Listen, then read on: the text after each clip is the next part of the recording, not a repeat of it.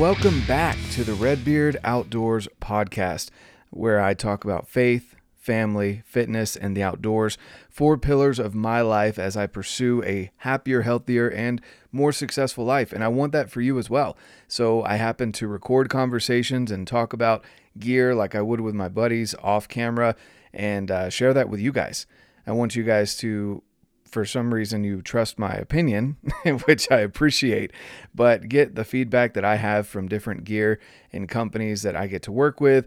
And then, of course, like today, where we have the Saturday sit down edition, and I get to share conversations with you from guests that I've had on, whether it be someone who is like me and is on their journey to get better at hunting and uh, the outdoors and fitness, etc., or someone who has mastered their craft and and continues to get better and find consistent success. And I want to share that conversation with you as well. So, follow along wherever you're listening to the podcast if you're on the audio only version.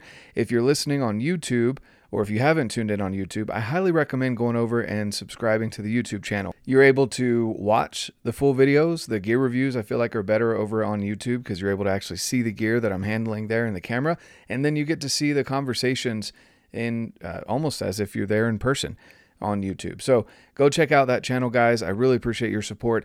And here on the audio only version, leave reviews wherever it is that you're listening Spotify, Apple, etc. It doesn't matter. Leave a one word review. Don't need to take a ton of your time. I just would appreciate leaving a review as we continue to grow.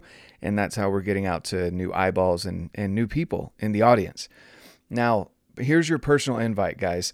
I want you to come join us over at two groups that we have on Facebook. One group that I help support and I, I help run is the 1st Phorm Outdoors Facebook group. You're going to find an amazing group of individuals that wants you to genuinely get better. No comparisons, no uh, pulling each other down. It's a private group where you can go in there and just learn tips, tricks, tactics, whatever for your fitness journey, for your fishing, hunting, getting outdoors. Maybe you'll even come across your new best friend over there. Uh, maybe even another family that you can go out on hiking and camping adventures that you would have never met if it hadn't been for this group. So go check that out. We've got some meetups coming up here. And of course, my personal group that I run is the Day One Crew with the mentality of treating every day as if it's your day one on your journey where you're pumped up, you're passionate, you're, you're excited, and uh, whatever it is that your goals are, we want you to have the tools to get better. You're going to have more one on one interaction with me over there, along with the amazing group of individuals that we have in the day one crew. So go over there. If you're not on Facebook, I 100% understand. Shoot me an email and we'll get you in on our weekly calls for those groups the, so that you can also learn and again meet people uh, that are going to just want you to get better. So, now, with that being said, guys, I have an amazing guest for you today. His name is Ike Eastman. He is the president of Eastman's Publishing. Uh, he does he writes articles, he goes on amazing hunts, he shares journeys and adventures. He's big into conservation. I love what they're doing over there, especially after this last year where we had a, a nasty winter uh, for the wildlife. And they're getting involved so that mistakes that were made uh, don't get made in the future, and also how we can correct those uh, mistakes so that we can help the wildlife continue to thrive uh, throughout the West and throughout the U.S. So, with that being said, guys, here we go into our conversation with Ike Eastman. Everyone, and welcome back to the Redbeard Outdoors podcast. I've got an outstanding guest here. We've got Ike Eastman, who is the owner and president of Eastman's Publishing. And there's tons of things we're going to get into today, guys. Lots of interesting topics uh, about wildlife, hunting, things along those lines. But to, before we get into that, Ike, who are you for people that maybe don't know who you are, but do know Eastman's? Yeah. So um, I'm third generation in in the outdoor industry. My grandfather was Gordon Eastman. My father was Mike Eastman. Um, grandfather started filming in the outdoors in the 1957. He was filming in Alaska and bringing the films down and live narrating them. Um, I often get people saying, "Oh man, I watched your grandpa's stuff when I, you know I was a little kid." And these are seven year old men. When I was a little kid, my dad, you know, took us to the high school auditorium and it was packed and then they took those films um, and he got into theatricals and did some stuff in Northwest Territories where he, he built a film for the Canadian government uh, when they were trying to figure out if it was if it was uh, viable to hunt it. In that was called challenging the northwest territories. And so he built that and a bunch of other theatrical films and he took them through theaters. That's what that means movie theaters then in the 80s they took those films and put them on vhs tape. And back in the day there used to be even before blockbuster there you know every little community had a video rental store. And you would rent you'd go down there on a friday night and for five bucks you'd rent a movie and you had to watch you know watch it and return it by 10 the next morning and be kind and rewind and all that stuff. And so they took all those those old films i think there was 13 of them and he took all those films. I look over there because the poster's on the wall over there. um, he took 13 of them and did that with them and um, sold them to all over the, the country. So I also get guys that are in their 40s going, man, we used to go down there and we couldn't wait for the next one to come out. And we, we, you know, we'd rent it and wear it out before we had to tear, it, you know, turn it back. And so he did that. Now, my dad, how my dad was obviously grew up with my grandfather, you know, drug along with him, and uh, he has this famous saying about that he he didn't know that other people didn't spend all summer in a sleeping bag filming stuff. He thought that was what everybody did until he got into the military and he's a Vietnam vet and realized that this isn't what everybody did. This is, you know, being able to sleep in a sleeping bag every night was not something everyone did. So and then he became he came back from Vietnam and in the 70s he was an outfitter and then in the 80s um, my grandfather needed some help selling these videos because they had to, they had to physically go to every one of these little towns and walk into the shop and open up a case and and sell them. And so my dad helped him do that. He's been in every single little town everywhere, especially on the East Coast and down south, where those guys really loved and hadn't, you know, they didn't. This is all before outdoor channel and even TNN and and you know all the, the stuff were they were starting to put hunting on. This was before that, and so the only way you got hunting or wildlife content is you put on VHS and and watch it. And so um, he started that when he was in he was in Harrisburg, which is today today it's still one of the largest outdoor shows in the world. Um, and he was sitting in a booth peddling VHS tapes, and people from Pennsylvania and in the surrounding areas kept asking him, "So you're from out west? How do you hunt out there? We hear that there's a, you know, I really want to shoot an elk. That's on my priority, you know, bucket list." and he got tired of answering the same question over and over again, so he kind of made a like a frequently asked questions sheet and it was yes you can hunt out west yes there's x amount of public land yes you know elk is a doable thing and and and yes you put a four year plan and shoot an antelope and a mule deer then go after elk kind of thing and it you know he would hand those out because the people just clog up his booth asking him questions and no one buying anything. It's a little hard to pay for dinner when that happens. So he was built this this frequently asked questions that turned into a pamphlet that turned into a magazine and today is our flagship. That's eastman's hunting journals. And you know he he was able to take that and then build the eastman's bow hunting journal magazine on top of it and then put the outdoor channel add the outdoor channel um, tv show on top of that and you know it was it was running really good and we had lots of subscribers have, have lots of subscribers and lots of really good partners in the industry. And then um, he turned 62 i think or 63 and uh, he basically walked into my office and my brother was involved in the in the company and still is uh, to a fair amount but he was involved in the company. He walked in and said i, don't want to do this. This is i want to retire. Uh, i don't you know i want to he said i want to on the next chapter of my life he want to we had built a a really nice cabin about well a stone's throw away from the wilderness here in in the beartooth and he said your mother and i want to move up there and we want to you know live all year 220 inches of snow it's okay we mm. you know kind of move back to to what they grew up in is that type of environment and so he said i'm going to either sell it or you guys can figure out how to buy it from me but i need this amount of money for it to re- in order to retire and so i put a plan together so bef- let me back up a little bit um, I was a banker. I went to college and got a degree in finance and marketing. And I was working for, uh, I was a credit analyst for First Interstate Bank, and we did mostly ag loans where I was. I was humming along, gonna be the next president of one of their of one of their um, areas, and and humming right along. Life was pretty good, and my parents came to me and said, "Listen, we both just have high school educations, and um, the, this is in 2003. We, we need some help. This thing's growing to the point where it's beyond our understanding, and we need you know secure financing and and all of this stuff." And uh, I said, well, how do you tell your parents no, right? And you're like, well, right. that company is pretty much my, my little brother. It was started when I was 10. So, mm-hmm.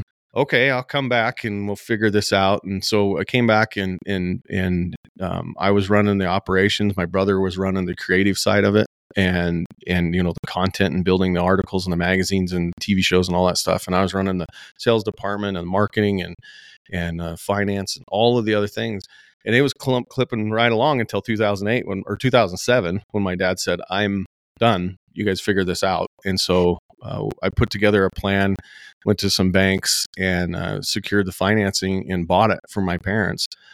And you know and then in 2010 um, i started our digital division. We kind of went through that 2010 bubble pop and everybody's going digital media or uh, digital media is the new thing and youtube and you know whatever else that meant back then. And and traditional media is dead and i said oh my gosh i'm gonna have to pivot again. And so we did and started uh, the youtube channel which has i don't know 250000 subscribers on it and i think it's 180 million views or some ridiculous thing we started our e-news which is a newsletter we send out with not only hunting content but also gear reviews um, you know hot topics like whatever's happening corner crossing or predators or whatever. Um, so we send that out once a week. And then and then we started um, in 2000 uh, i think it was 16 or 17 we started the podcasts and now we have six podcasts. Um, brian barney does our eastman's elevated. I have a predator pros podcast eastman's predator pros. We have western huntsman which is kind of more political it's hunting but it's he really tackles the political side of stuff uh, constantly telling people re- that he really wants to sit down and interview the there's a gal that is an extremist for on you know trying to protect the wolves he's like i really want to sit down and interview well, good luck with that um, then there's my podcast, which is Eastman's Hunting Journal podcast, and I talk to interesting folks. Um, you know, I just did I just did one with Aaron Watson, and he's a hunter, and and he's unique because he's never signed with a label. He's just done. He's been, you know, singing country and singing in honky tonks for 25 years, and is really good awesome. at it. Uh, hell of an entertainer. So I, you know, him and and Glen Eberle from Eberlestock, who's an Olympian and a former U.S. Um, Air Force pilot, you know, just interesting people getting their perspective on life and what life really means, um, as well as, you know, great stories from their life. And so, you know, there's there's though, and then we started Eastman's bow hunting podcast where Dan Pickar and Brian Barney sit down and they really go into real depth on strategies and uh, equipment. I mean, they're going to sit down and have a whole po- podcast on weight forward and what it means and why. Why did why do we why should I care? Um, that type of stuff. So and then we have um, I I got convinced by my managing editor um, Todd Helms to start a wingman um, division, and that's all wing shooting. So it's upland birds, it's a waterfowl, it's turkeys. You name it if it's got wings, doves. You name it if it's got wings. Uh, Todd wants to hunt it, and it's been it's been wild how many guys wing hunt um, because it's nothing else to do in the winter, right? But that January, February, March times is is pretty boring. So if you can go December, January, and part of February or all of February and wing hunt, and then parlay that with with um, snow geese all the way into the spring, I mean, it gives you gets you out in the field and shooting and doing the outdoor life thing. So he has a podcast. Uh, it's Wingman Podcast. He also has a TV uh, online series, and he also does a, a blog um, type newsletter as well. It's all cool stuff. And he just launched, or he's about to launch in September, a documentary on sage grouse. And this is a, t- a topic that I've been really worried about for the last five years because sage grouse is kind of the canary um, of of our wildlife and of our our ecosystem out out west. And if they put those on the endangered species list, it will shut down. And I, I can't remember the acreage, but it's like 33 million acres of of um, uh, 33 million acres of public land that you won't be able to access. And it it's Wow. huge. When you see the map, I mean, it's par- better part of northern Utah, better part of southern Idaho, all of Wyoming, parts of Montana, Colorado, even into the into the Dakotas. It's a huge, huge area. And if they shut that down because they're on the endangered species list, all that recreating's gone. No more biking, no more off-roading, no more you name it, fishing, no more of that. And so we dive into the the complexity of sage grouse and why they're such um, what, what's happening to them, what's what's being done to help them, and it's a really really interesting documentary. So if you're a hunter or a fisherman or an outdoor person, Mhm. um, take a look at that. It'll be um, we're launching it at the end of September. Um, it'll be on the Outdoor Channel. It'll be on everywhere you get it, YouTube, everything. So So with that, just real quick, I I didn't realize that they were even close to that because here it's pretty much like they're from what I understand, there's not really a limit during certain months on sage grouse in Utah.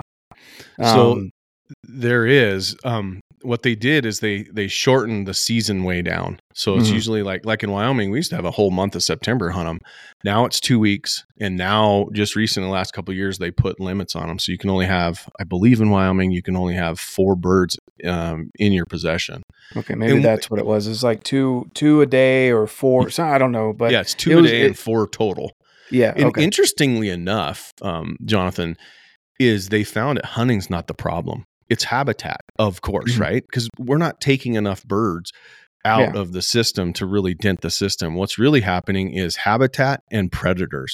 Um, ravens are just Mm. absolute hell on them when when they're nesting, and they'll go in and, and decimate, you know, a whole group of sage grouse nests Wow. um, because they can hover over them and fly over them and you know find a nest and then eat every egg. So it's it's it's really interesting. It's very very complex. Complex. It's not one thing. It's a bunch. Um, and it's interesting the industries that have come together to try and help uh, the habitat and and change you know the oil and gas industry. They really stepped it up, knowing that if those birds get on there, their leases are done and which is going to affect the economies it's going to affect you know the pump price all that Mhm. stuff and so they've you know they've developed systems and and mitigation banks and stuff to help make sure that doesn't happen and they're really stepping up spending more money than anybody well i Mm. shouldn't say that recently the us government just uh donate or not donated but they allocated uh, billions of dollars for habitat restoration Wow. so it's good but it's very complex Yeah, no, sounds like that's interesting. I never even thought. I just know that they're the bird that I, whenever I can't find an elk and I end up finding that, that's what I end up shooting. So, so those those could be those could be uh, mountain grouse which are different Yeah. sage grouse are the ones that you know they they're when they're on their leks they bubble up and they make Mhm. the funny noise with their well, it sounds like a heartbeat almost like yep. a, yeah, the heartbeat of the mountain is kind of what I've referred to it as, just because Yes. it it uh is interesting because we were up in Idaho this past was a spring, and we were out there looking for bears. Of course, that's when we saw all the elk. We saw everything else go, but we couldn't find a bear. We found everything else though, and uh, it turned out it was grizzly country anyway. So you know I hadn't scouted that very well, but uh, anyway, Ooh. long yeah long story short um we would get out of the truck to glass some hillsides and i kept hearing that that low i mean it's, it's all i can describe it as is like a heartbeat or Yeah. it sounds like maybe an amp that someone's you know tapping on a microphone or something but it's like it resonates it's crazy how how far that sound travels and um anyway it, it's pretty cool sage grouse are awesome except for you know again when you're walking out at night you haven't seen an elk all day and uh, they decide to spook you by Yes. jumping out of the trees and just like take it off you know in, a, in an explosion but Yeah. um yeah they're they're awesome birds for sure so i'll have to look into that because i i had no idea they were even close to being on the endangered list Yeah, they about 10 years ago, um, they almost put them on the list. Hmm. And uh, Wyoming, which was the first state to do it, stepped it up. Our governor, Governor Mead, stepped it up with a mitigation task force. And within months, um, within one season, turned around. Uh, you know, they were they were falling off really fast. Mhm. Good thing is, sage grouse. If you do a few things, it helps you know significantly and they were able to do some stuff protect some areas and and they were able to bring it back um, or up, at least on the up upswing of the thing but it was really really close really close i think it went i if i remember right it went all the way to the top uh, um, one of the ladies that we interviewed who is uh, been part of i think she said four or five listings of species she said the only reason it didn't get listed was time and if if they mm-hmm. had more if it would have been fast tracked it would have got they would have got listed. And as we all know from bears and wolves and everything else it is almost impossible to get them off the list once they get there. It it really is. Yeah. No for sure. And i i just looked it up real quick so i guess i i'm referring to mountain grouse is yeah. what I've shot. So yeah, I didn't realize there was that big of a difference. But no, I, I see it now. That makes sense. Um, yeah. So yeah, I that's cool. Um, that that's really good information, especially for people out there looking to to get involved in something and and realizing how big of an impact that one bird can have on elk hunting, deer hunting, recreation, fishing, all yeah. of those things, just to protect that one bird. So, um, you know, I imagine mountain grouse aren't because I see them everywhere. Yeah, so they're, they're, not. Probably I don't think close. they're anywhere close to being okay. on the list. It's right. the sage grouse. yeah. Okay. So that makes a lot more sense then, because I was like, "There's no way these are endangered." I'll take pictures just during my couple weeks out in the woods and show them like they're everywhere. I'm not. I'm yeah. I'm not sure there is a limit on those, especially if yeah. you consume them in the field, which that's one of my favorite things during elk hunting is mm-hmm. take take the blunt out and pop a sage grouse and have fresh meat that night. Exactly, man. It was so good this this last season when I I popped a couple of them. Um, again, I was frustrated because I had gotten close on an elk, didn't happen. So I'm like, you know, I'm walking out and it was like just barely light. And of course, this thing runs across my path. You know, I pull my bow out and pop them and I bring them back and have some noodles with some fresh uh, sage grouse or I guess grouse mountain grouse um, yeah. meat.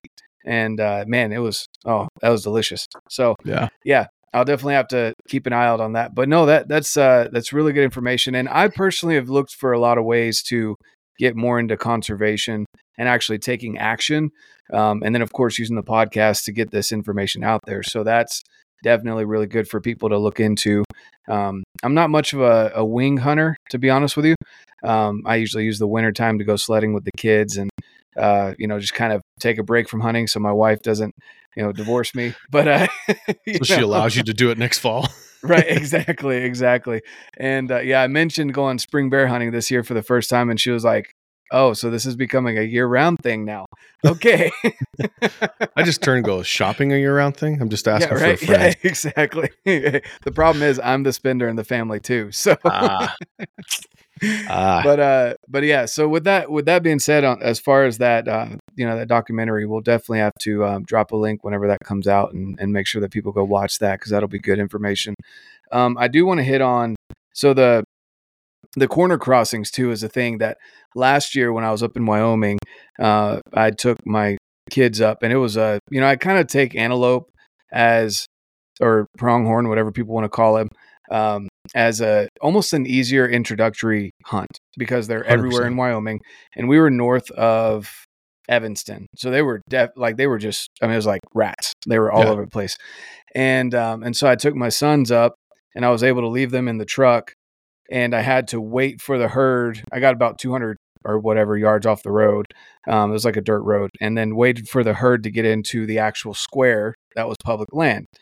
And um, the boys were able to stay warm. It was freezing out there. They were able to stay yep. warm, pull up the binoculars, watch the shot, go out and help me clean it. Uh, but it's interesting this corner crossing thing, and I kind of want to hear your opinion on it because uh, my personal opinion is it, it, seems a little silly to not allow people to corner cross.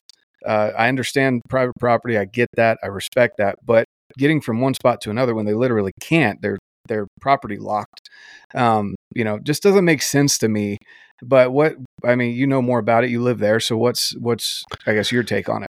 So, um, interestingly enough, I'll just give you a little backstory. Corner crossing has been a subject for a long time. Um, if if you've lived in Montana for longer than ten years, they were fighting it ten years ago.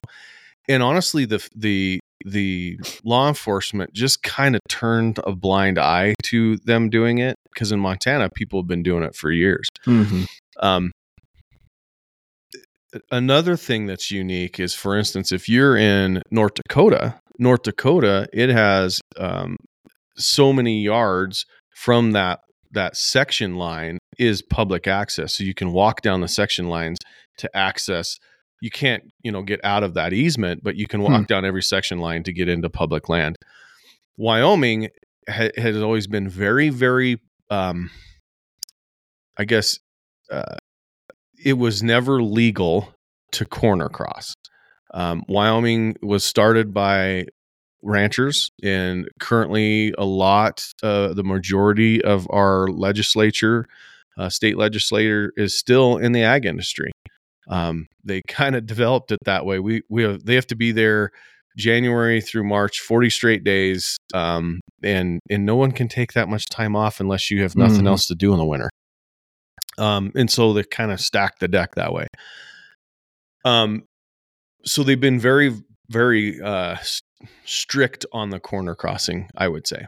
Now, so that's one of the reasons why uh, there was organizations that threw money to help defend these guys uh, by crossing. You know, they've been corner crossing.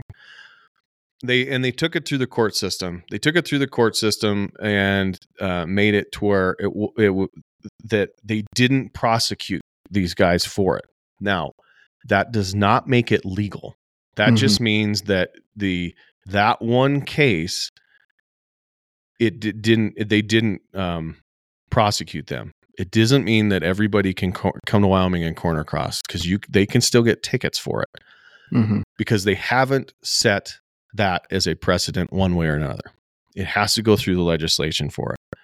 Number two, so then so then the rancher decided that he was going to sue them um, on the Mm. uh, uh, oh I'm escaping the, The words civil side. civil side, Yeah. and they lost that as well. And the, the the judge actually made a statement. The reason you lost this is because the way you have acted, basically. The case was horrible. What, the, in my opinion, what the the ranch manager and the rancher did, which the rancher doesn't live on the ranch. He is a Mhm. ranch manager that that he and he behaved poorly on this, in my opinion, from what I read in the documents. He really did, and I watched the video. He really performed extremely poorly. Tried to Mhm. buffalo these guys that the whole thing was his. Um, I also think that we had this is a slippery slope. Uh, I think one of one of our top ten rights in the U.S. is is land ownership, and it's what differentiated us from Europe. It's one of the things that the founding father fathers were very adamant on is that we own the land. The government can't just take it over. It has to go through a process. Um, because if you remember, when they came over here, that's what that that's what was happening in Europe. They were getting Mhm. prosecuted, and the government just came. The king just came in and took all your land, all your farmland, and you were stuck there with nothing or being, you know, a slave to him. So I think it's a very slippery slope. Not that I don't agree, because I do agree that just crossing a chunk, you know, crossing a pin that's set in the ground from one corner to another corner has zero impact on the ground that you're not touching. Zero impact. So here's here's and, and I'm I'm trying to catch my words because this I know I'm I, I get beat up a lot about this Mm-hmm. Yeah. because I- I don't want as a as a property owner in Wyoming, I don't want my neighbors doing it to me, and because it because it's never just crossing a pin. Pretty soon they're hunting on you and taking your game and then dragging it across a corner and going, no, it was on the public land. And you know how you know, Mm. unfortunately, guys, humans, we we give an inch and then we take 45 miles. That's just how we work, right? And so I can see where that slippery slope can, can can start. I also see where the Pandora's box can start. It could go the other way. It could go that the legislators say, no, not only can you not cross the corners, but you have to stay 60 feet away from all the all the edges or some Mhm. crazy thing because they have the power to do that. If they didn't, In North Dakota, they wouldn't have went the other way. Mhm. That's 60 feet, or I don't know exactly what it is, but there's there's an easement down that section line.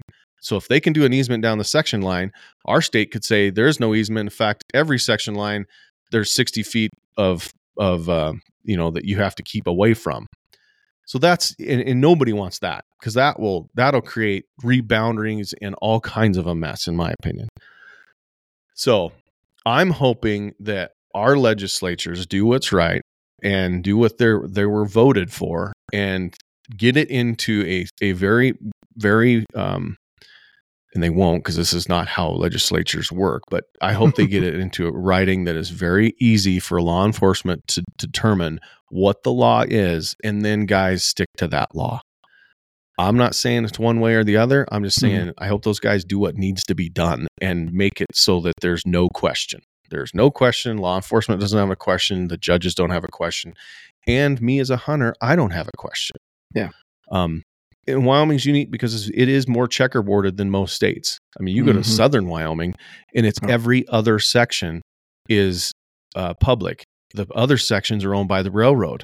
Okay, is the railroad have the right to keep you off legally? Yes, they do, and then you can't cross. So, I mean, it's it's very complicated. Um, Yeah. it's very complicated, and I hope that they do it correctly. Now, like I mentioned, Wyoming's one. You've got a ton of states that need. Uh, Nevada is very similar. Um, Montana is very similar. Montana may have a bigger problem because This show is brought to you by PSE Archery. Guys, I'm telling you, these bows are outstanding. Go check them out at your local dealer, PSE Archery. We've also got 1st Phorm and 1st Phorm Outdoors. Guys, amazing supplementation, but more than that, the education behind it so that you can achieve your goals. Definitely check out 1st Phorm Outdoors. Link down below to get free shipping over $75. Montana Knife Company, knives that are made by hunters for hunters. Guys, they're workhorses, I'm telling you. Montana Knife Company knives, definitely go check them out. Black Ovis, use code REDBEARD10. You guys will save some money on already amazing prices over there at Black Ovis. They have some outstanding gear, whether it's their brand or some of the brands that they carry. Definitely go check them out. Go grab your new pair of Crispies over there as well. Initial Ascent, best backpacks on the market. Ollin digiscoping. Guys, there's a bino adapter now as well as the spotting adapter. Highly recommend it. Quick acquisition, simple, and is high quality. Definitely go check them out. A3 Archery Bowstrings, Kryptek, Kestrel Glassing Systems, Dark Energy, Go Ruck. Guys, if you want to up your game with your training, definitely go check out Go Ruck. Use code REDBEARD10 over there save some money. Sheep Feet Custom Orthotics, My Medic, Canvas Cutter, Affect Beard Oil, Joy Bees, The Bow Hitch, Alpen Fuel, Heather's Choice, and the Crazy Elk Company. Guys, all of those companies that I've partnered up with, I use the gear and I want you to be able to get the best prices possible. Check out any links down below and any codes that will save you some money are always in the show notes. So go check them out, guys. Support the channel, support the partners. Thank you so much for your support. And now let's get back to the conversation.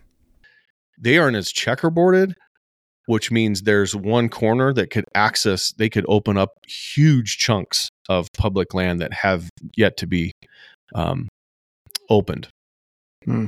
I'm not convinced it's going to go very far because the ranch, the landowners now in the in the West typically are your um, very very wealthy individuals and i'm not talking just conservatives that are wealthy i'm talking there's a lot of people on the other side of that that realm um, that are extremely wealthy and trying to protect their property and i don't Hmm. think i don't think the legislatures will have a, a choice but Yeah. there Yeah. there's a Yeah. long answer to a very complex question No, yeah, and that definitely makes sense. I, I just, uh, you know, when you when you say it that way, that makes sense. I guess I'm just coming from the perspective of a guy that's got good intentions, Yeah. and uh, I can also see where there's those negative or, or bad examples, bad apples of of hunters that would take it and run the other way, which is awful because, you know, from my perspective, I'm like, I'm not a landowner up there, so you know, what I land, what I own is public land and I can't get to my public land because I can't get to this corner.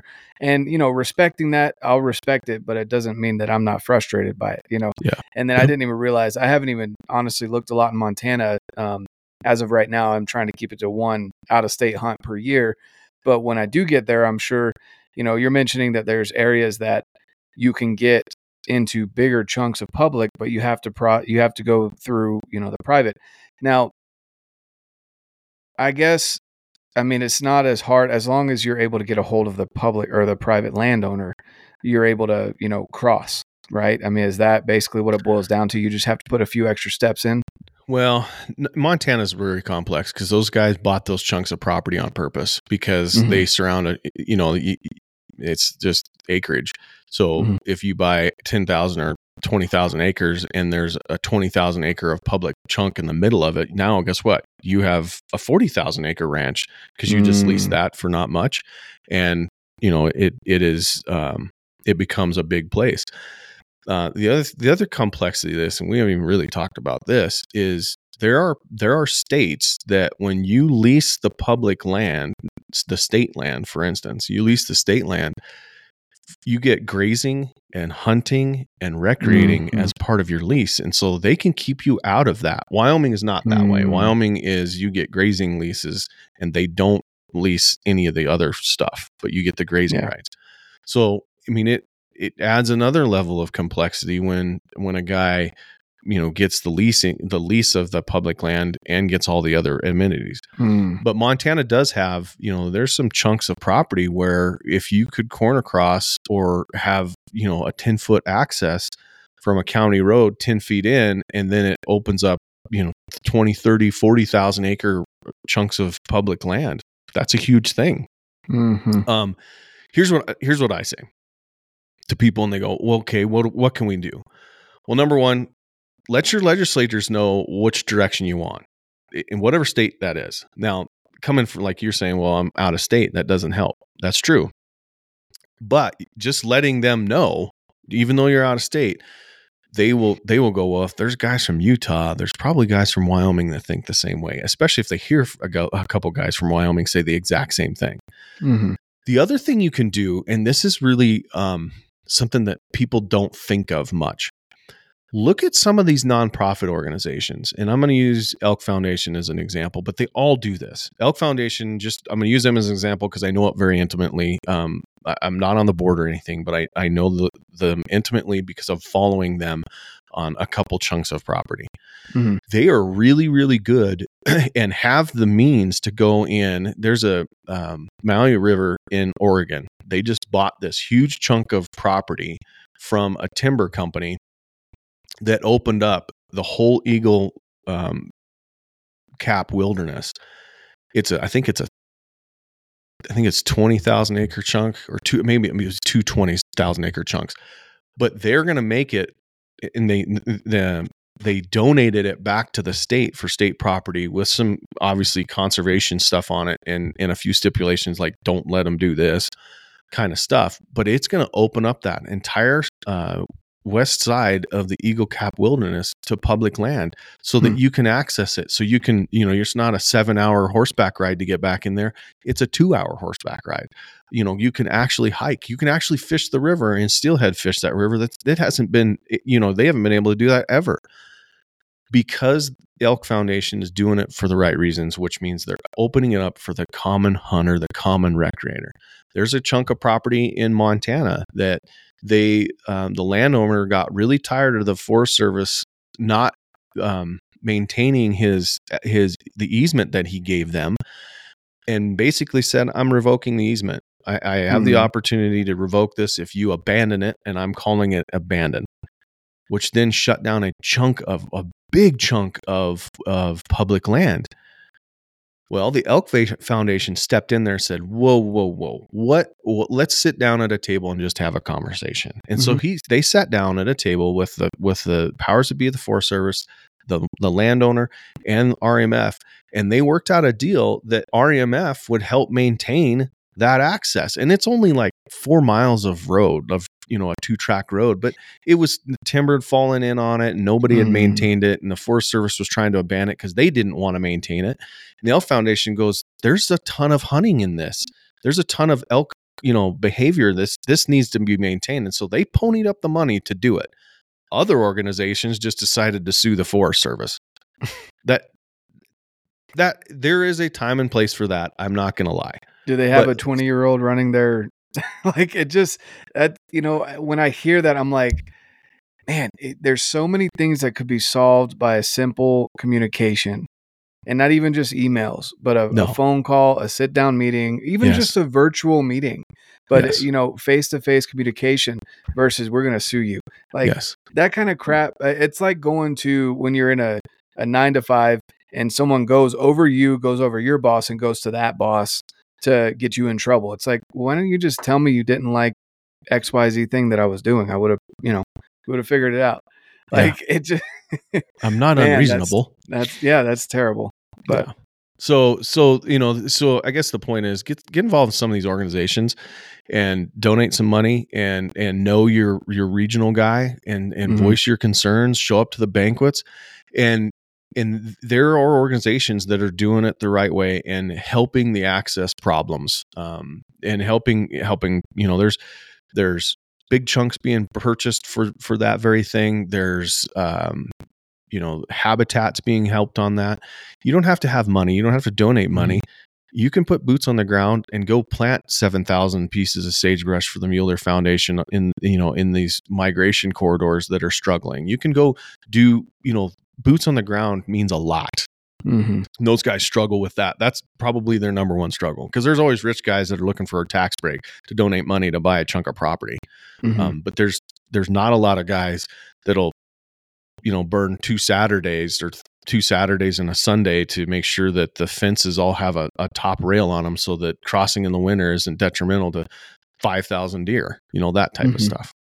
So I, I just want to ask while we're on this subject, what are some you've brought up Elk Foundation, uh, Rocky Mountain Elk Foundation, um, and then what I mean, what are some other organizations out there that you would recommend that you know actually put action behind their words and don't just suck up your money and then turn around and sue things like they actually go Yeah. out and do uh, and have these sit down conversations, make it more personable and get things done rather than just talk and take your money.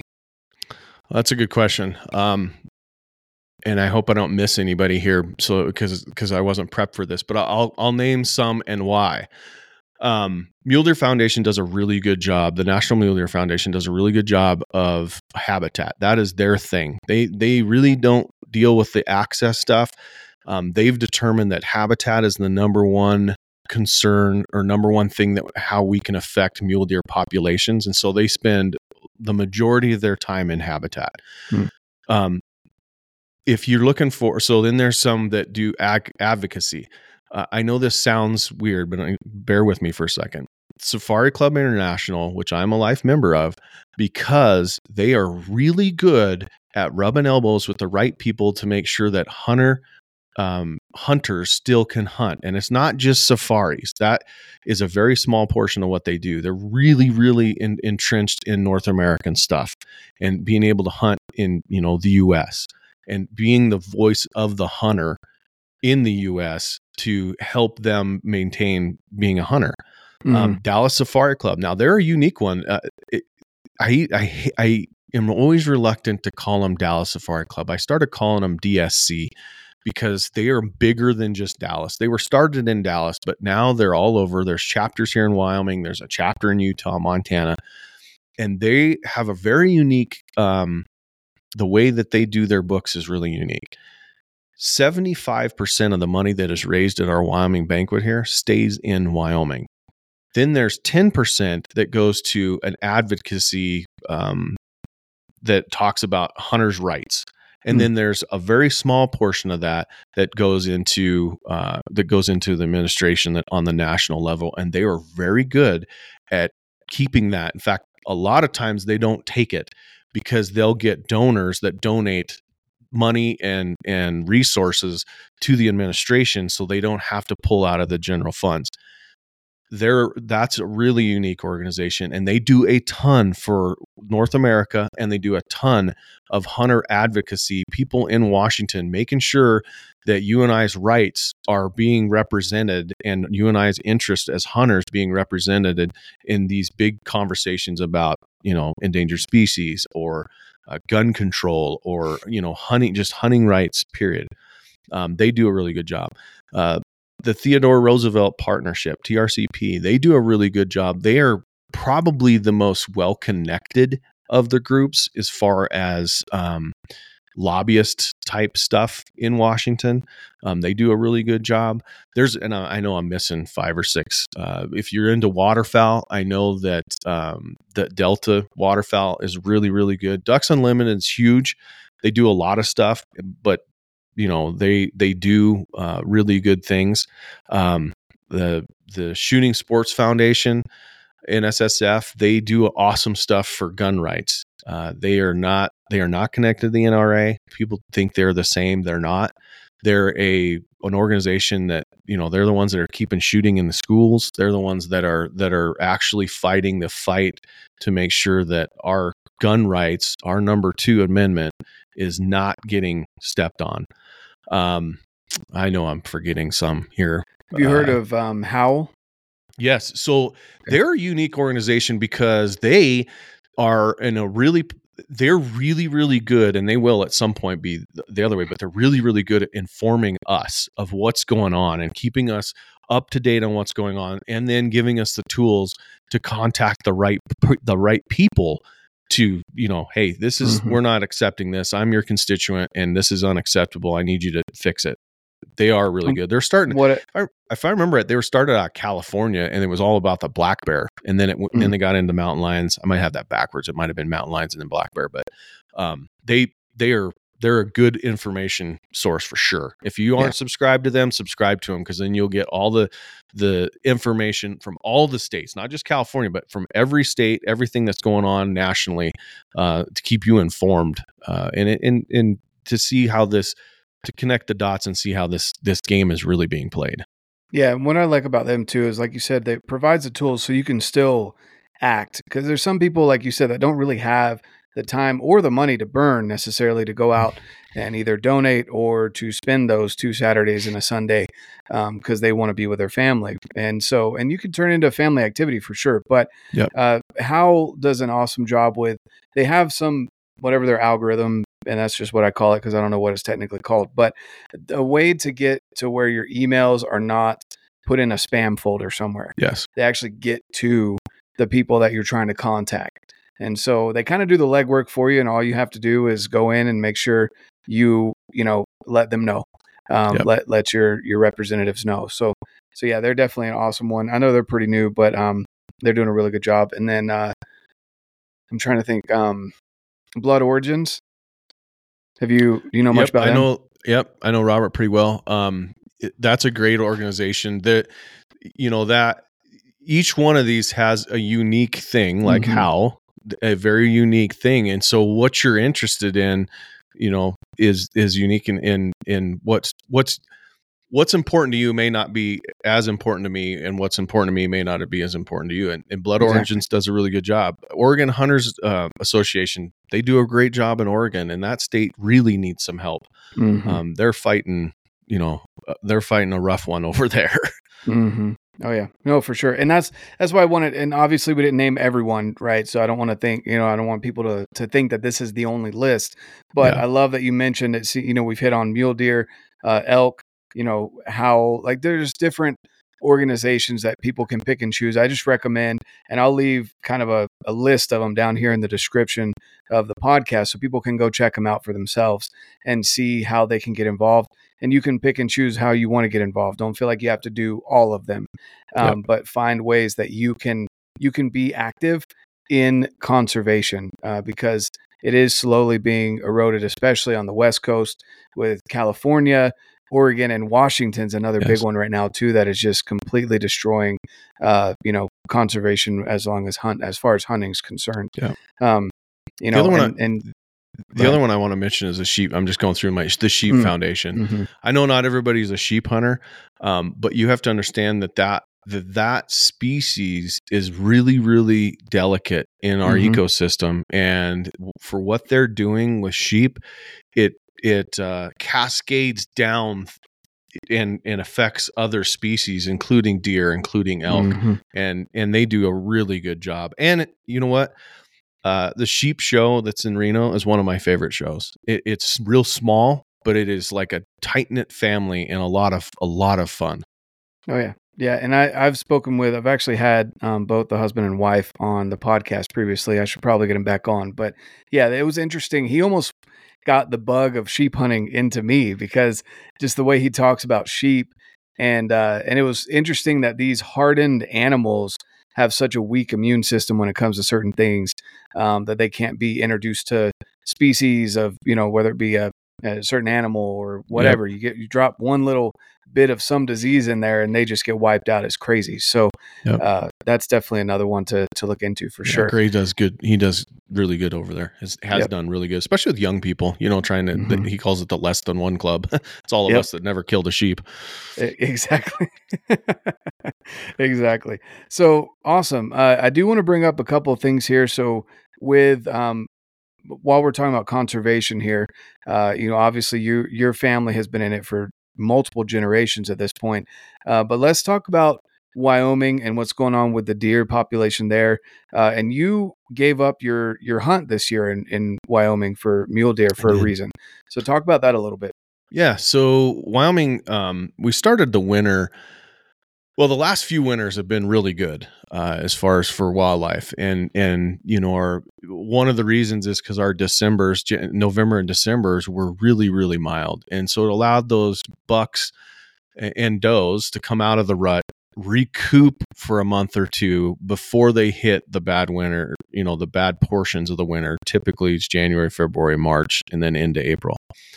This year we did get a mild December in January or November and December, but then January hit and it was pretty bad, and then February continued to be bad, and and then March was unbelievable. And so what happens in Wyoming? There's forty thousand head of mule deer that live in the Wyoming the, the Red Desert. They they migrate and they the winter in the Red Desert, and so that species is really really or that area that herd is really really kept track of and that's where they started collaring these deer and finding out they were migrating 300 miles and all this stuff. It's also very intricate and what happens there is happening other places. What happened in march well february and march is we would get warm ups into the 40s and so the top of the snow would start melting and then a week later it would get 10 below zero or 26 below zero and it would freeze that top and it freezes it makes a crust. So you can imagine you know walking across your yard with a crust of snow and we call it post holing and you just you know you break through that three four inches of of snow and then it's just sugar underneath. Deer can handle really cold weather. They can handle the 30 below. As long as they get you know as long as they have access to food and they'll eat all day and most of the night and they- they just have to keep that fire stoked. And they can handle snow but they can't handle both and they definitely can't handle it when it crusts over like that because once it crusts over then they have to dig in the snow to find the food and so they're so the amount of calories that they're taking in is is less than what it took to get to that food through the crust.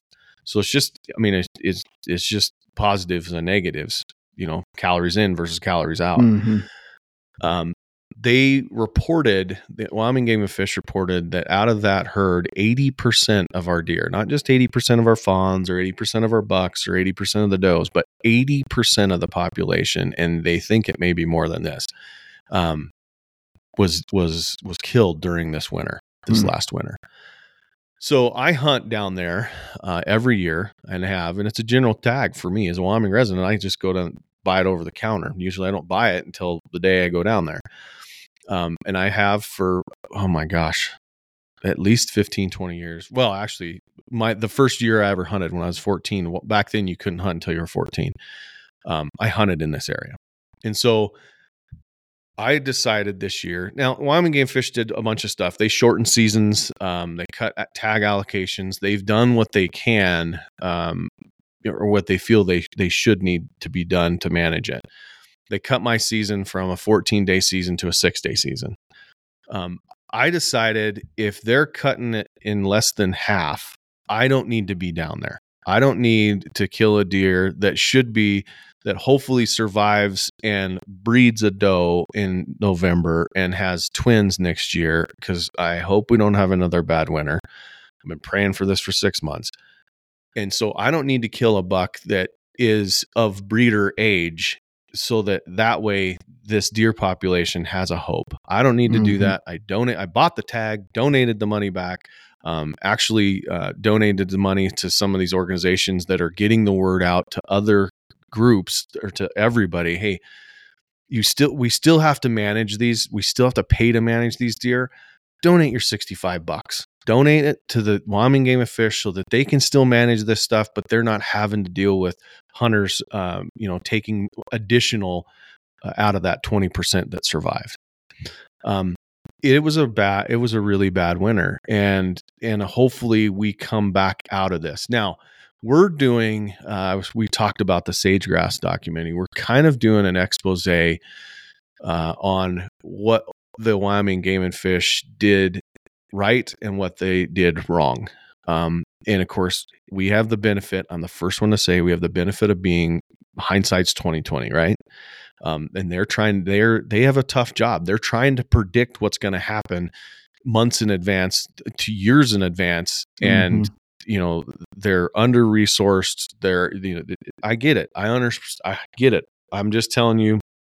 We kind of did an expose and went down this rabbit trail we found a guy that is uh, worked on the feed grounds, the Wyoming State feed grounds for elk, and has a doctorate in in uh, ungulate uh, nutrition.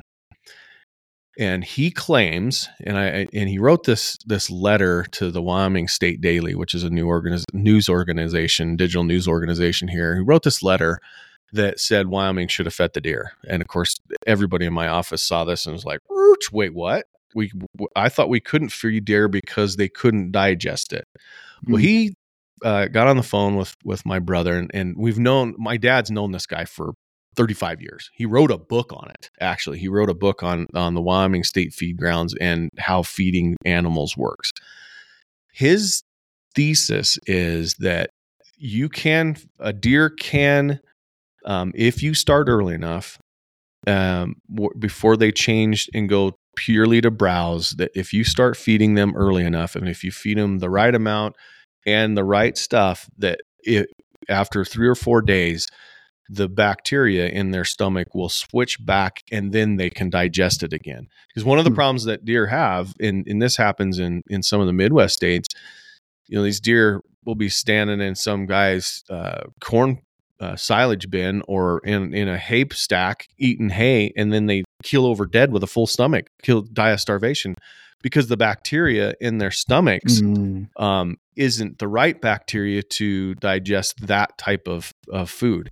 Their their stomachs change throughout the year when it goes from you know the winter browse into the spring and, green grass and then it starts the grass turns brown it changes again and then when the grass is go, you know the snow comes then they change into browse it changes mm-hmm. again i mean there's there's a whole science to this his thesis is that if we would have started a little earlier or started and did it early um, we would we wouldn't have had an 80% die off it would be more in the 30s and 40s tops um, which is a huge that's a huge deal. Now, I'm going to get we're probably going to get strung up about about um, reporting this. This isn't my I'm not a biologist. This isn't my science. This is his. But this is what he claims. And um, I would love to, and I'm hoping during this expose that we get some Wyoming game and fish biologists that tell us why they couldn't do it. And hopefully it wasn't a money thing because mm-hmm. I know mm-hmm. there's people that would have donated money, a lot of money to feed the deer had they known that th- that was this was going to happen. Yeah. Um, and and hopefully we can get this out early enough that they uh, can contemplate if we have a bad another bad winter, they consider doing it and and doing it this winter to maintain or to at least keep some of what we have left. Yeah. Yeah. Man, that's that's crazy. And uh, you know, it's it's one of those things where it's uh kind of a community effort because I feel like sometimes the DNR or the DWR, whatever you call it in your state, is they're definitely understaffed. That that's for sure. Um, and they're trying to do the best that they can with what they have, but bringing in some outside resources, especially in these kind of freak scenarios that they're not used to handling, uh, would probably be you know, even just having a contact list of, okay, we got a crappy winter. Here's a list of people that, like you said, would be willing to donate. Let's contact them if we need money. Or this guy here, you know, he's got a PhD, he knows what he's doing. We need to go, you know, contact this guy to get some opinions because we may be qualified in biology, but we're not PhDs. We don't know enough about it to, you know, to make this decision that he might be able to have another insight on. So things like that, bringing that community together is definitely a, a big deal. And and I, I don't think by any means, um, you know, it's it would be or come off as extremely negative. Um, and if people can't take feedback on how they performed, then that's a problem to begin with. Uh, you should be able to take the good with the bad and realize, hey, yeah, we screwed up, and here's here's some suggestions. So now we can make a game plan for the next crappy winter that we have, and how we can protect our our animals, mainly the mule deer in this situation. So um, I, I, love that idea of, of having an expose and bringing in some knowledgeable people, and hopefully you are able to get some uh, some Division of Wildlife agents on that they can talk about it, and it's not one of those things that's like, oh, we screwed up, we're not allowed to talk about it, kind of deal. So um, hopefully that goes well. Yeah, and and you know my intent isn't to I I do not want this to seem and I, I told the, the group that's writing I said this mm-hmm. this cannot be beat on the game and fish. It can't be. That's not the point. The point is, hindsight's 2020 how you become successful is you look at your mistakes and you and you uh, try and do better the next time mm-hmm. that's what this is intended yep. also um, one criticism criticism i've always had about all game and fish departments or all you know uh, division of of natural resources or whatever they call it in your state they're horrible at disseminating information to the right people. The, you know they put a press release out or put it on their website and put it on their social media and go okay everybody knows. No because nobody follows that stuff nobody mm-hmm. you know mm-hmm. joe Finicknick that's working a, a, a 12 hour shift is not reading the the game and fish's press releases no but he's reading stuff from companies like me that he's reading stuff from other companies you know he's listening to your podcast he's reading stuff and, and consuming content if they could give us the information and help us spread the word of what they need, um, I guarantee you there's listeners to your podcast, there's listeners to my podcast and in my audience that would go, "Oh my gosh, they they need they need money for hay. I'll donate directly to the Game and Fish because I know that's mm-hmm. where it's going to go. It's not going to go to to uh, some fat cat's uh, private jet to fly to to uh, Washington D.C. to talk to someone. it's it is going to the DNR or to Game and Fish, and they're actually getting hay and they're actually putting it on the ground. Also, there might be guys that go, I can't donate, but my gosh, once again, two Saturdays and a Sunday, I can come out and I can help you break bales open. Um, I have these resources that are at my resource or at my um, uh, disposal that I can help with and just get it done the right way. Because one mm-hmm. thing that mm-hmm. humans can do, and we do it really well when when we're passionate about it and we're informed about it is we can come together as a team and we can overcome anything. If you don't believe me, look at the space station, look at the moon, look at the internet. Mm-hmm. Exactly. Yeah. No, I'm I'm 100% on board with you. And you know, whoever has taken over the national uh, was it national parks? Is it Twitter or Instagram or whatever? And have you seen those funny things they're putting out there where they're like, um, uh-uh you know when you're oh man they whoever got a hold of that and they're allowing it's probably some 20 year old but they're actually like within it's almost pushing the boundaries of not being politically correct and it was kind of surprising the first time i saw one i was like there's no way this is a spoof. But it was like hitting on these things of like always hike with someone that's fatter than you because they could be like it's like it's using those and twisting it to where yeah exactly yes. It, it's it's it's hitting on things like that i'll have to send you some of these uh yeah. uh, later but it's hilarious and but it gets your attention because you're like wait hold on a second is this really and you go to their actual website and it's it's legitimately them and so if you know they found a way to get eyeballs on their stuff um, why couldn't DNR do it? And it, I guess the answer is they're understaffed and don't know how to work you know social media podcasts and things like that and all they have to do is get that information to the right people create Yeah. a list of email uh, you know people they need to email when something new happens email it out and be like hey this is what we want released um, this is what's going on and or Yeah. This is the person that we want to get on your podcast or Right. to write an article um, Yep. you know and i'd be more than happy to have them on personally i know a lot of people that would Yeah, absolutely. I'd, I'd love to sit down with and have a conversation of why they didn't do it. And I won't ramrod them. I, I, that's not my intent. There's got to be a reason. Hopefully, hopefully it's not Mhm. because we were, you know, we were chicken little. I, I guarantee you there's a reason because they don't do things without. So there's a reason. I'd love to know what it is, and and and go. Okay, do you still feel now that it's hindsight 2020 that was the best decision, or is there something better next time that we can, you know, is there is there stop gaps and matrix that we can in place that help us not do this again Exactly. So- Exactly. You know, and it's like, well, why why could Utah do it? Are Utah deer that different that they No. can't eat hay? And Wyoming deer, you know, it's like eh, there's got to be something there, and I, I I'm on board with you. I hope it wasn't money related. Right. Um, I have a I have a feeling that that might have played an, an aspect into it, but um, I, I hope not. I really hope not. Uh, yeah. So, um, and then on top of that, you know, just kind of to to wrap things up here, I wanted to ask you about there's a there's a documentary that you mentioned is coming out because your grandfather was going up and recording yeah wildlife hunts, things like that. And there's something new that's coming out, kind of retracing those those steps. So, um, talk to us about that a little bit. That's really interesting. yeah so um yeah that's a good point. It was it was a heck of an adventure. Um my grandfather in 1961 and 62 uh, went to he got asked by the canadian government to go into the northwest territories the Mackenzie mountains specifically and film the wildlife. There was a guy named stan burrell who um, was trying to get the the the canadian government to allow him to bring in a, small amount of hunters per year and hunt the game in there. Before it was completely uh, uh, it was completely shut down so that the natives the natives that lived there the different tribes you know that was their that was their resource and and and that was theirs.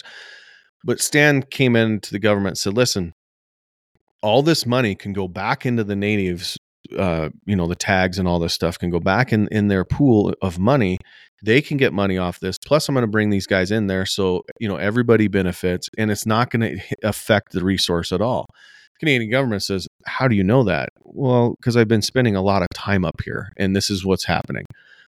And so they contacted my grandfather who had done a, a fair amount of filming in alaska and he would film these hunts and stuff and then bring them back mm. down to the us and he would live narrate them because there was no audio he'd live Well, narrate I'm just going to and- pause you there real quick because filming back then was a lot different, and I don't think people understand. Like I remember my dad, and you know, I'm only 31, so you know my dad's like 50 or something like that, and he would carry around a camera to record us as kids. I can only imagine another generation back the technology you had to take and how many batteries and all this other stuff that you had to get up there into the wilderness of Alaska and the Northwest Territories, which is even more, um, I guess, undiscovered than Alaska, or right up there. You know, carrying all that in, I can't, I, I can't imagine. You know, Yeah, they would. They had. uh They had two sets of camera equipment, eighty pound. That just the camera equipment was eighty pounds each. Um, that's before you know your tents, your sleeping bags, your food, your rifle, your binoculars, all the other stuff you needed to and survive. good backpacks.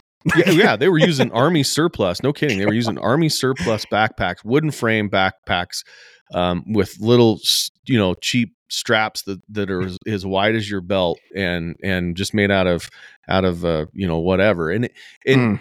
and you know they did it for. It's not like they went up there for a couple weeks. They went up there for ninety days. They lived off the land and and and they were able to harvest what they needed to eat and and they did it the right way but Mhm. it, they're tough and and so he did this in 1961 62 um and they it was a really really amazing story the the on the film was called the film my grandfather's film was called challenging the northwest territories and on this film there's a guy named cougar long who builds this cabin in this huge meadow with a lake called canal lake um I didn't know that until uh, we decided just to, to well, I'll tell the end of this adventure. So Yeti came to us and said they had watched. We did a film. We did a film. Uh, I don't know, twenty years ago, fifteen years ago, and my dad actually went to. These guys were dying off. My grandfather went up there with two of his best friends.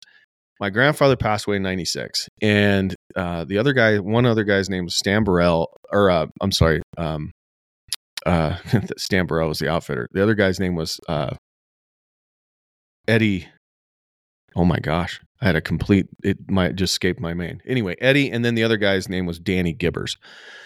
So my dad went to Washington where these guys lived and he interviewed them, you know, in 2006. So whatever, do the math, almost mm-hmm. 50 years later, interviewed them about this story and and we had this footage and so we put together a YouTube uh, video about that and we worked in the challenging northwest territories it was kind of a retro look back at this type thing well, Yeti had seen it, and um, they had this. The head of their marketing eh, right at the time when they really blew up. He, eh, um, he Corey Maynard was his name. He says he came to us and said, "I want to do. I want. I want to take you guys on. A, I want to take one of you, you or your brother, on a sheep hunt."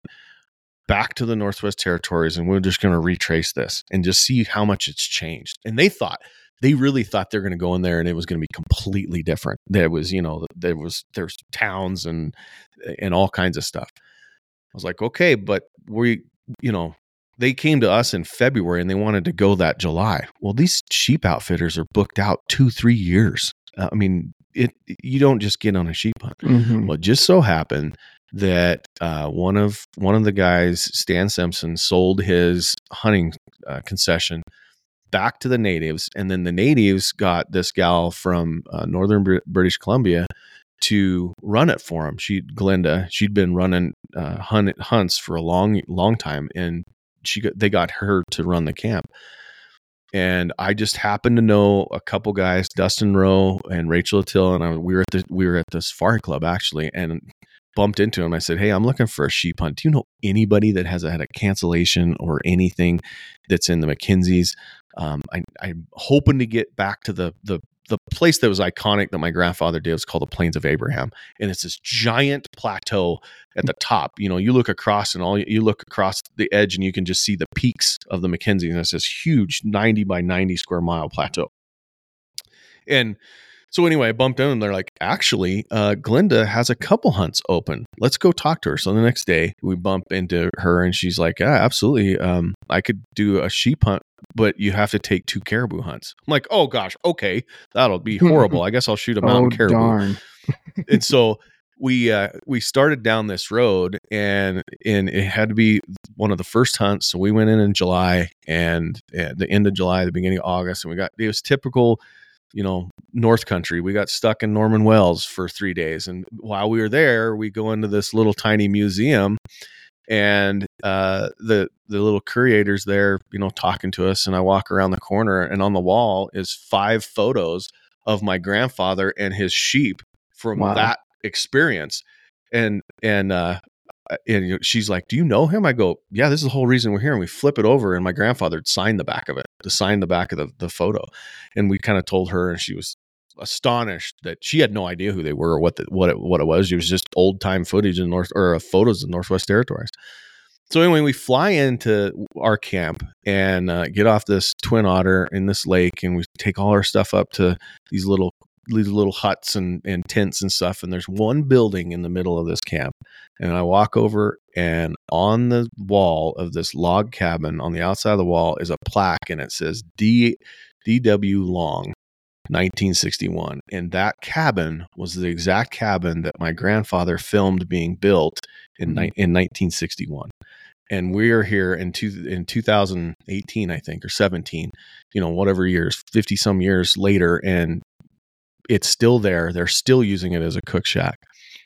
And in the the challenging Northwest Territories, my grandfather, as they're building this cabin, he finds this big sheep on a mountain right on, out, you know, on the other side of the creek from the cabin, and he goes up and walks the sheep down and shoots him. Well, we hunted four days and couldn't find a good ram, and come back to the main camp, and sure enough, one morning, the Glenda's dad, who was around forever, looks up there on his spotting scope, and, and of course, you know the days are the nights are really short there. Days are Mm. really long. He goes, "There's some sh- there's a band of sheep up there," and we look. I was like, "Oh my gosh, that's the same mountain that my grandfather shot his on." And That's so awesome. we haul all the way up there and uh, spend the better part of 24 hours getting to the top. And uh, we're able to, my brother who has the sheep bug, I don't have the sheep bug, he does. And he was able to shoot his ram on the same mountain that my grandfather did. It was unbelievable. So Yeti did this as a film and it was really, really well done, knowing that their audience is very broad. Um, you know, they don't show the kill scene. You you you see guys shoot, but you don't actually see the impact. You see the ram dead. Um, but they did it really, really well. These guys, these two guys out of Colorado, um, they Travis and, and Ben, we almost killed them a couple times on a rock slide thing, and they were they were like, "What did we get ourselves into?" I'm like, "This is just hunting, man." Um, Yep. But it was gun. It was, and so they released it. They actually released it today. So the around the first of September, they released it, and it's going gangbusters. And people are, you know, they're having. Uh, I read one comment this morning. He guy, he goes, "I am not an emotional man."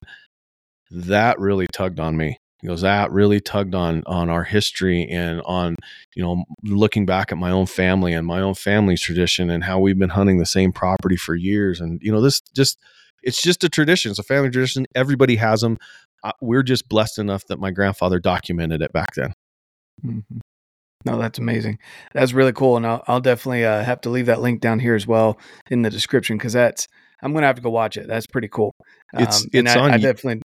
It's- I, on I y- definitely it's Okay. on yeti's uh yeti's youtube it's called grandpa gordon it's on yeti Okay. yeti presents and the film's called grandpa gordon awesome, awesome. No, that that's really cool, and uh, it's awesome that you were able to go up there and retrace those steps. And obviously, you've got nicer gear now.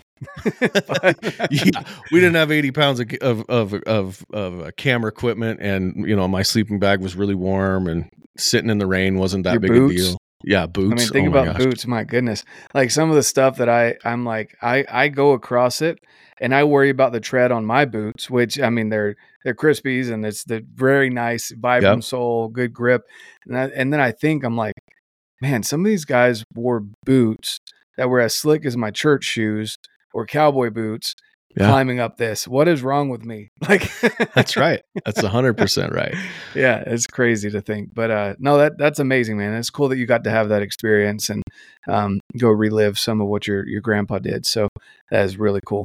Um, is there anything that we haven't touched on here that maybe you want to bring up to the audience? Um, yeah, the other thing that that's happened uh, this year is we launched what we're calling Tag Hub 2.0, and what that is is it's our research tool for you know hunting out west and tag draws, uh, allocations, how many points it takes to draw, you know, every state, all the big game species. And we finally were able to overlay it with 3D maps. Um, we partnered with a company called Spartan Forge to do this, and you can dump a you know if you're doing your online research on your computer and you dump a waypoint we're the first ones that that waypoint pops up on your mobile device and it and it you know it populates with tag hub overlay maps all that.